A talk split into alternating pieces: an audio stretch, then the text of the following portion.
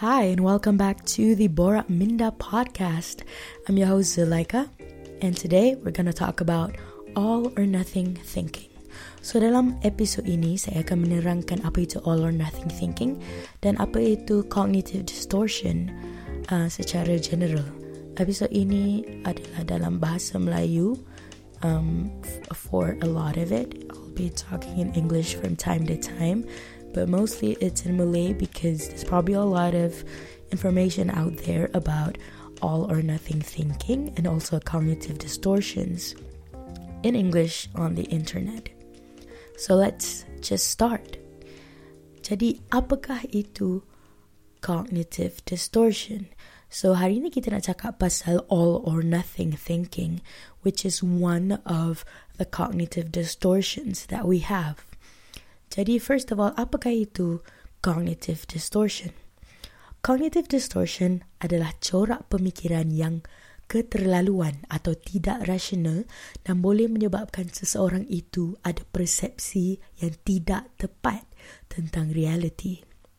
Cognitive distortion boleh juga terlibat dalam pencetusan dan pengekalan isu-isu mental, terutamanya yang dipengaruhi faktor-faktor psikologi, sosial dan perkelilingan seperti depression dan anxiety. Berdasarkan Dr. Aaron Beck, iaitu psikiatris Amerika Syarikat yang pakar dalam bidang kajian mengenai proses pemikiran manusia dan terapi kognitif, beliau menyatakan yang pandangan negatif terhadap realiti boleh menyebabkan pemikiran negatif dan emosi-emosi negatif. Bila kita menghadapi kesukaran, pemikiran macam inilah yang boleh menerukkan lagi keadaan mental kita. Sebenarnya cognitive distortion ni ada beberapa jenis. So berdasarkan Dr. David Burns, dia mengenal pastikan 10 jenis cognitive distortion atau corak pemikiran yang negatif ini. So dalam list dia ada 10. Everything is in English tapi dalam episod-episod lain saya akan terangkan dalam bahasa Melayu dan menerangkan dan uh, lebih mendalam lah. So the 10 different cognitive distortions are one is all or nothing thinking, overgeneralization, mental filters, discounting the positive jumping to conclusions, magnification, emotional reasoning, should statements, labeling, and the last one is personalization and blame. Jadi all or nothing thinking adalah salah satu jenis cognitive distortion yang ada dalam list tu. Jadi apakah sebenarnya all or nothing thinking atau boleh um, atau terma lain adalah black or white thinking? Penerangan dari verywellmind.com oleh Dr. Katrina Starr iaitu seorang kaunselor berlesen uh, yang pengkhususannya adalah dalam penyakit anxiety.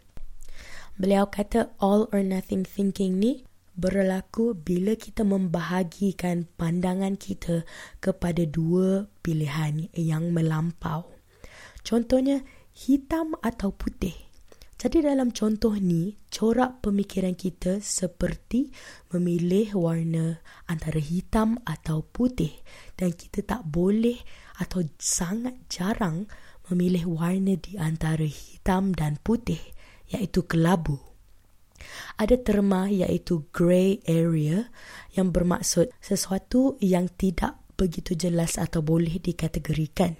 Contohnya kita tak sure macam mana nak melabel sesuatu atau kita tak sure benda tu baik atau buruk. So dalam all or nothing thinking, kita jarang ada ruang untuk grey area.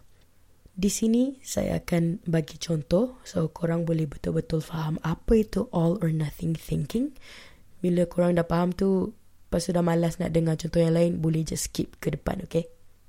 Contohnya, kita ada exam and kita rasa macam kita akan fail, maka kita tak akan usaha pun untuk memperbaikkan situasi kita. Kita tak akan study langsung atau kita buat effort yang sikit sangat. Kenapa? Sebab kita dah rasa kita nak fail. So, buat apa nak usaha lagi kan? Kalau kita nak study pun, kita mesti usaha kau-kau punya. Atau kalau tak, kita tak usaha langsung. Dan dalam situasi ni, kita dah rasa macam kita akan fail. So, kita dah terima result tu, maka kita tak usaha lebih. Okay, contoh lain. Um, contohnya kita dulu kerap merokok atau minum arak. So by this time kita dah quit lah Memang dah tak nak buat lagi Mungkin sebab perlakuan kita banyak buat kita sakit ke apa And then ada satu masa kita tersungkur Dan mula merokok atau minum arak balik And then kita rasa macam hmm, Aku dah start balik Rasanya macam dah tak boleh nak selamatkan dah Dan rasa macam tak ada point nak cuba quit lagi kan So kita pun give up ini dinamakan all or nothing thinking. Dalam situasi ni, kita punya result mesti perfect. Sebab kalau tak, kita tak nak usaha lagi. Okay, contoh last. Contohnya kita seorang yang sangat pemalu. Dan kita macam nervous atau takut nak cakap dengan orang lain.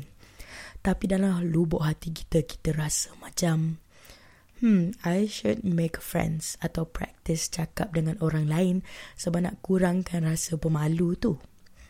So, contohnya kita dekat event. Kita pun cubalah cakap dengan orang lain and approach lah diorang kan. Sekali diorang macam tak indahkan kita atau kita rasa awkward sebab kita rasa macam kita cakap benda salah atau dah malukan diri sendiri. Lepas situasi tu kita cakap dengan diri kita okay, I'm never, ever gonna try and talk to people again. Because I don't know how to talk to people. So I'm a loser. I'm a failure or weird or anything like that. Perkataan never dan always adalah dua perkataan yang sering ada dalam all or nothing thinking. Contohnya, I will never get over this breakup. I will never find another person for me. I always mess up when I try to talk with people. I will always be a failure. No one will ever love me. I will never be good enough. If I don't get first class, I will never get a good job. I will never go to the gym ever again. I will always be a loser. I will always be alone. So perkataan-perkataan ini boleh juga digantikan dengan all or nothing. Like the name suggests. Contohnya, I am nothing without my ability to draw. I must get all A's to succeed in life. If I fail this subject, that means I'm a loser. Rasa macam familiar tak corak-corak pemikiran macam ni? Okay, dia tak semestinya guna perkataan-perkataan never, always, all and nothing. Tapi menggambarkan keadaan-keadaan macam tu. Saya nak bagi analogy di sini kita boleh menganggap minda kita seperti pokok. Nak lagi cute. Minda kita macam cactus comel yang kita beli dekat Camera Highlands. Yang ada bunga-bunga. Cute kan? Dan anggap corak pemikiran sebegini adalah seperti racun yang kita letak dekat cactus kita. Oh my god, sedihnya. Kesian cactus kita. Tapi, kadang-kadang ada masa yang kita tak sedar yang kita meracunkan kaktus kita. Jadi ini samalah macam pemikiran kita. Kalau kita asyik ada corak pemikiran negatif, kesihatan mental kita akan terjejas dan jadi lebih teruk. Jadi macam mana kita nak atasi all or nothing thinking? Ini antara tips dari verywellmind.com sekali lagi. So tipsnya adalah kita kena mengenal pasti kekuatan kita, memahami yang kita boleh menghadapi halangan, kemunduran atau kegagalan dan kita kena cari sesuatu yang positif tentang situasi kita. Dan ini adalah perkara-perkara yang kita tak patut buat. Iaitu kita tak patut fokus pada kelemahan dan kekurangan kita kita tak patut membiarkan diri kita berfikir yang negatif tentang diri sendiri dan kita perlu mengelakkan daripada menggunakan perkataan-perkataan seperti never dan always. Saya nak tekankan di sini yang yes, it's actually easier said than done. boleh menjadi sukar untuk kita praktis perkara-perkara ni sebab kita tak biasa atau rasa macam tak ada point dan benda ni merepek. Tapi you have to trust me on this. Selagi tak usaha, macam mana nak tahu kan? Okay, macam mana kita nak menggantikan fikiran negatif kita? Fikiran negatif tak boleh dihindarkan sepenuhnya. Tak ada orang yang perfect asyik fikir 100% positif dan tak ada negatif langsung. Jadi macam mana nak menukarkan fikiran negatif kita kepada yang lebih positif? Kita berbalik pada contoh kita yang ada pengalaman tak berapa baik dengan bercakap dengan orang lain. Kita yang pemalu tu. So kita rasa awkward atau malu sebab kita rasa macam kita cakap benda yang pelik dengan orang tu.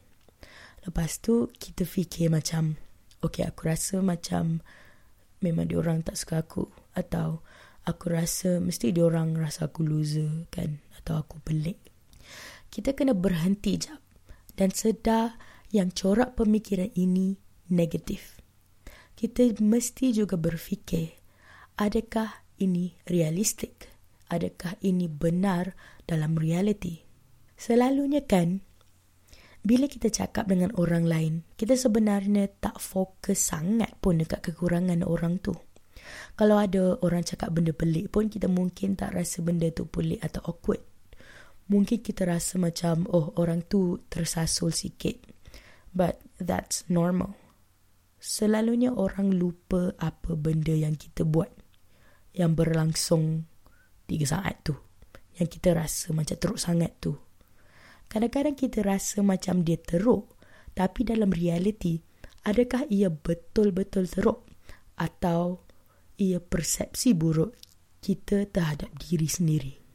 Okey, itu satu cara nak ubah fikiran negatif kepada yang kurang negatif atau lebih positif. Cara lain adalah dengan berfikir tentang kemungkinan-kemungkinan lain. Kita kena praktis berfikir secara rasional. Praktis ini seperti kita menjaga kaktus kita elok-elok. Lagi elok kita jaga, lagi sihatlah kaktus kita kan. So anyways, kita guna contoh yang kita rasa kita akan fail exam tu. Apakah realitinya? Realitinya adalah, hello, kita tak ambil pun lagi exam tu. Macam mana kita tahu kita nak fail? Ada kemungkinan yang kita tak fail juga kan? Kenapa fokus yang kita akan fail bila benda tu tak bagi manfaat pun dekat kita punya kesihatan mental? It's normal to feel tense and anxious about our exams a little bit of stress is what makes you study. So kalau kita tak risau langsung pasal exam tu pun benda yang membimbangkan. Tapi kita kena mengenal pasti bila rasa risau tu keterlaluan. So dalam situasi ni, kita rasa risau sangat sampai kita rasa macam kita akan fail. So dekat sini kita praktis berfikir kemungkinan-kemungkinan lain. Will I really fail my exams? Well, I don't know, but that doesn't mean I have to give up. Am I really alone in my studying? No, I can actually ask my classmates and teachers. Also, let's say you haven't been doing well in this subject and for other assignments, your grades aren't great. Does that mean you have to automatically give up? Um, no. We still have time to put in the effort.